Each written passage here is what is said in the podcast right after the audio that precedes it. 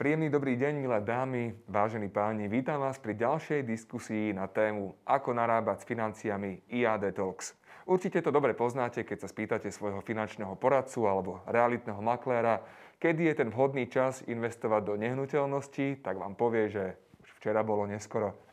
Ak však nedisponujete dostatočným obnosom peňazí, kúpa nehnuteľnosti samozrejme neprichádza do úvahy, ale existuje možnosť, ako investovať do trhu s nehnuteľnosťami, bez toho, aby ste sa museli viazať hypotékou alebo pôžičkou.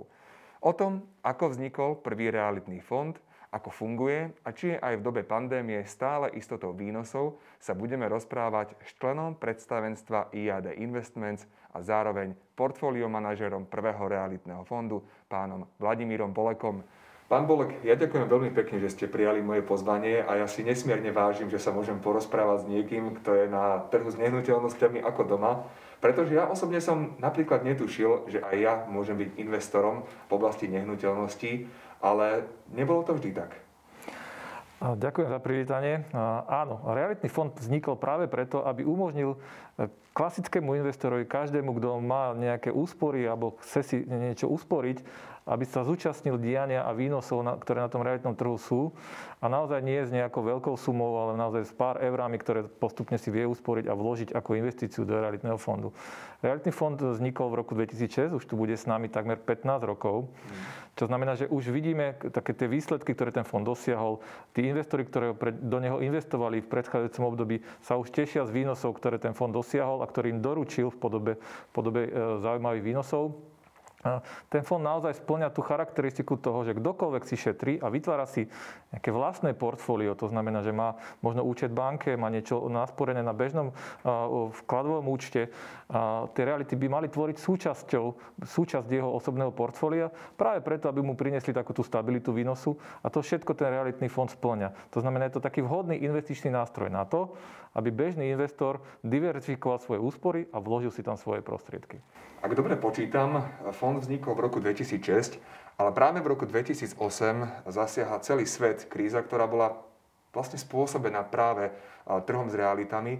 Ale vy hovoríte o istej stabilite. Ako je to teda možné, že tento, dá sa povedať, veľmi odvážny nápad v roku 2006 prežil hneď takú veľkú skúšku, ako bola veľká hospodárska kríza?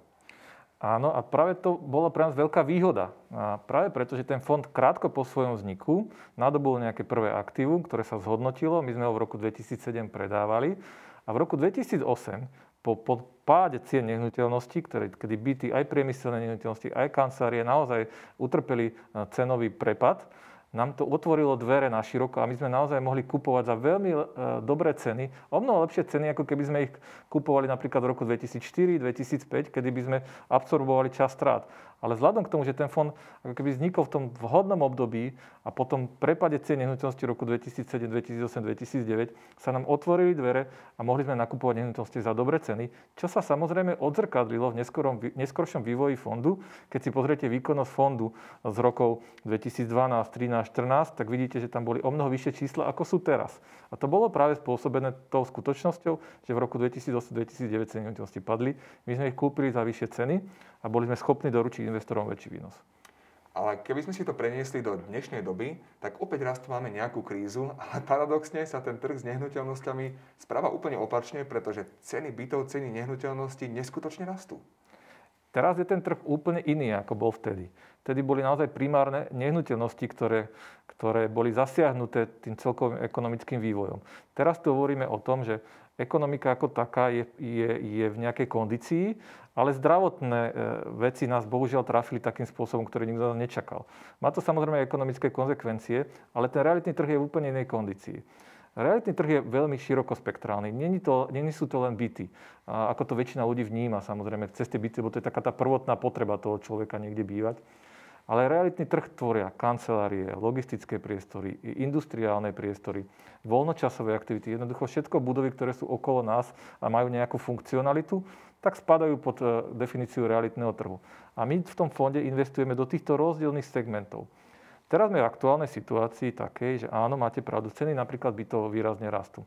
Ale to je skôr spôsobené tým, špeciálne v Bratislave, ale aj v iných krajských mestách na Slovensku, že, že je vysoký dopyt. V ekonomike naozaj d- d- ponuka dopyt tvorie dve nádoby, ktoré sa spolu doplňajú.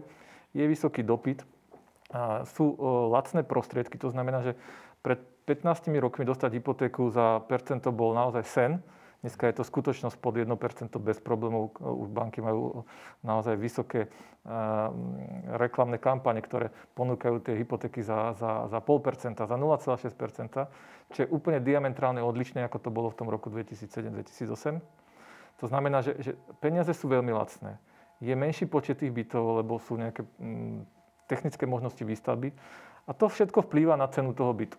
To znamená, tá rovnováha medzi ponukou a dopytou a, tu ešte nie je. Dopyt je vysoký a ceny rastú. Áno, tomu rozumiem. Ja ako človek, ktorý by som si chcel kúpiť byt, rozumiem tomu, že tých bytov je málo, preto je tá cena vysoká. Ale ja ako investor, potenciálny investor, ktorý by chcel investovať do nehnuteľnosti v rámci prvého realitného fondu, nemusím sa obávať napríklad niečoho podobného, ako sa stalo v roku 2008, Teraz napríklad, poviem príklad, e, veľa korporátov prešlo na home office. E, nie je možné, že ten e, prvý realitný fond práve niečím takýmto utrpí? Realitný trh, ako som už spomínal, je naozaj širokospektrálny. A to platí aj o, tom, o tých nájomcoch tých jednotlivých budov.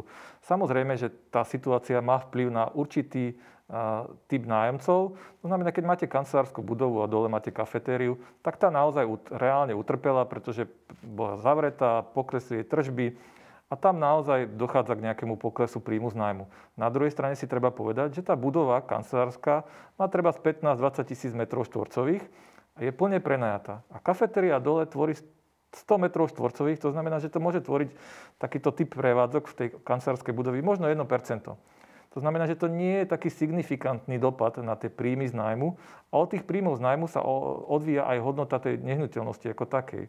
Pretože tá budova, ktorá je plne prenajatá a nesie ten príjem z nájmu, má určite vyššiu hodnotu ako budova, ktorá je teraz polovičky prenajatá. Takže áno, má to dopad, ale zatiaľ to nie je signifikantný dopad práve preto, že tie budovy sú členené aj z pohľadu nájomcov. Portfólio fondu je členené v niektorých segmentoch. Je to segment realitný, to znamená, že je to kancelária, logistika, byty. Potom je to segment geografický, Slovensko, Polsko, Maďarsko, mhm. Česká republika. A potom je to segment nájomcov. Máme budovu, ktorá je napríklad nájomcov jedna veľká telekomunikačná firma, kde v tomto období práve pre ňu je to mm, to najlepšie obdobie, aké môže byť, lebo ľudia spotrebujú samozrejme veľa dát. To znamená, že im tie klzby, tržby neklesajú a tým pádom majú tú zachovanú schopnosť platenia nájomného. Takže je to veľmi rozdielne a to, práve tá skladba toho portfólia, skladba nájomcov, vytvára taký ten bezpečnostný vankúš pre tých investorov, preto aby sa nemuseli obávať. Vy ste spomínali aj rôzne krajiny. Tento prvý realitný fond, eh, je to výsadne vec Slovenskej republiky, alebo eh, sú v ňom aj reality možno z našich susedných krajín alebo z celého sveta? A, a nie, je to, je to naozaj fond, ktorý je zameraný na strednú Európu. To znamená, že naše susedné krajiny sú také tie hlavné trhy toho fondu. Principiálne máme aktíva v Polsku, v Maďarsku, na Slovensku a v Českej republike.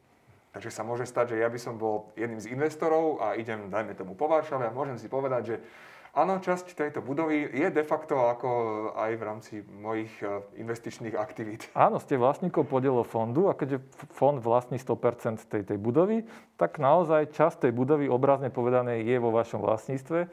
A dokonca je to pekne aj vidieť, keď sa napríklad prejdete po Bratislave, po našich projektoch tu Twin City alebo Steiner, kde uvidíte plaketu prvý realitný fond, to znamená, že vtedy sa môžete s tým stotožniť, že toto je kúsok vášho vlastníctva. No, tak to môže byť celkom fajn pocit, takto sa prechádzať po Európe a vedieť, že som jedným, jedným z vlastníkov týchto, týchto veľkých budov.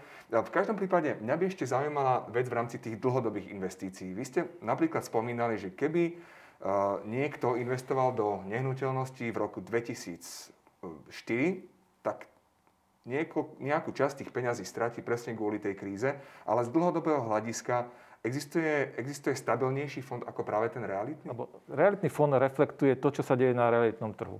Aktuálne naozaj po tom roku 2008 ten realitný trh sa vyvíja veľmi dobre. To znamená, že má pozitívnu výkonnosť a predpokladáme, že to tak bude aj dlhodobejšie, práve preto, aká je aktuálna ekonomická situácia, aké je nastavenie ekonomického prostredia. Myslím teda to, aké sú sadby v ekonomike, ako funguje Európska centrálna banka, ako fungujú banky v jednotlivých krajinách, ako sa vyvíja, vyvíja celý segment ekonomiky, pretože to je to podstatné, čo, vyvíja, čo vplýva na, samozrejme na vývoj toho fondu ako takého. A fond je dlhodobý, každý investor, ktorý do toho fondu investuje, by si mal uvedomiť, že to nie je investícia na pol roka alebo na rok. Je to naozaj investícia, ktorá by mu mala priniesť tú pozitívnu hodnotu v nejakom dlhšom časovom horizonte.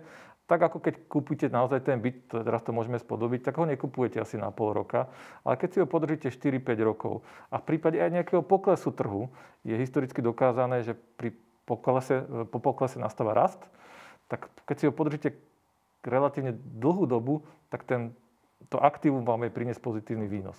Takže za mňa, ja, ja keby som si mal vybrať investíciu, tak už rozhodne mám svojho favorita, je to prvý realitný fond.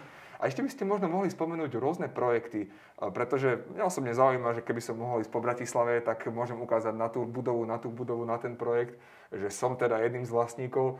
Sú také možno nejaké také čerešničky, ktoré by ste mohli spomenúť? Každé to aktívum v tom portfóliu má svoje miesto a zastúpenie práve z toho pohľadu rozdielenia tej rizikovosti a vybalansovania toho portfólia ako celku. A môžeme spomenúť naozaj v Bratislave, je to tá budova Twin City, to znamená takéto nové tvoriace sa e, biznisové centrum e, v celej Bratislavy, tak áno, jedna z tých budov je portfólio realitného fondu. O kúsok ďalej je to budova Steinerky, starí bratislavčania poznajú tú lokalitu, lebo tam bol pivovar Stein, sa to prebudovala tá moderná kancelárska budova, tak to je ďalší, ďalší taký pekný čriepok do toho portfólia. A potom sú to logistik, logistický priestor v Bratislave, ktorý možno nesvieti tak výrazne, ale má tu svoje miesto v tom portfóliu práve preto, že je to tá mestská logistika, ktorá splní tú funkciu dodávania tých, tých e-shopov, ktorí zásobujú zase obyvateľov mesta jednotlivými produktami. To je, to je v Bratislave na Žabomajeri, takisto celku známa lokalita, ale tá lokalita nesvietí až tak práve preto, že to je logistika. A potom je to napríklad retailové centrum Laugaricio, kedy to je silné regionálne centrum a kto žije teda niekde v okolí Trenčína alebo priamo v Trenčine, tak pravdepodobne to veľmi dobre pozná. To centrum je zabehnuté, dlhoročne dobre fungujúce, má dobre prístupové komunikačné kanály, to znamená, že, že taký naozaj dobrý, dobrý klenot v tom portfóliu. Takže tých projektov na Slovensku dobre známych je relatívne dosť. A keď sa pozrieme za hranice, tak vidíme vo Varšave, čiže naša minuloročná akvizícia. A je taká štvrť, volá sa Mokotov. Je to druhá najväčšia administratívna štvrť vo Varšave. Má cez 1,5 milióna metrov štvorcových a jedna z tých nových budov v tej štvrti teda je v portfóliu realitného fondu. Takisto, keď sa pozrieme na, na južnú stranu našej hranice, tak priamo pri Budapešti na mestskom diálničnom okruhu je ďalšia logistická alebo viac logistických a logistických priestor, ktorý je plne prenajatý a je vo vlastníctve realitného fondu. Takže tých nehnuteľností je tam naozaj viac. No hlavne je skvelé počuť, že budovy v portfóliu prvého realitného fondu ešte nie sú len v nejakej hypotetickej rovine alebo plánované v najbližšom horizonte, ale že sú to funkčné projekty, ktoré majú svojich nájomníkov, ktoré v podstate fungujú a práve vďaka tomu sú aj stabilné. Ak tomu teda správne rozumiem. Áno. Skvelé. Pán Bolek, ja vám veľmi pekne ďakujem za tieto cenné informácie. Verím, že tak ako ja, tak aj naši diváci sa dozvedeli veľmi podstatné informácie o prvom realitnom fonde a prečo sa do realít oplatí investovať. Ďakujem veľmi pekne môjmu dnešnému hostovi, ktorým bol člen predstavenstva IAD Investments a zároveň aj portfólio manažer prvého realitného fondu, pán Vladimír Bolek. Ďakujem za pozvanie. A pevne verím, že si nás pozriete aj na budúce.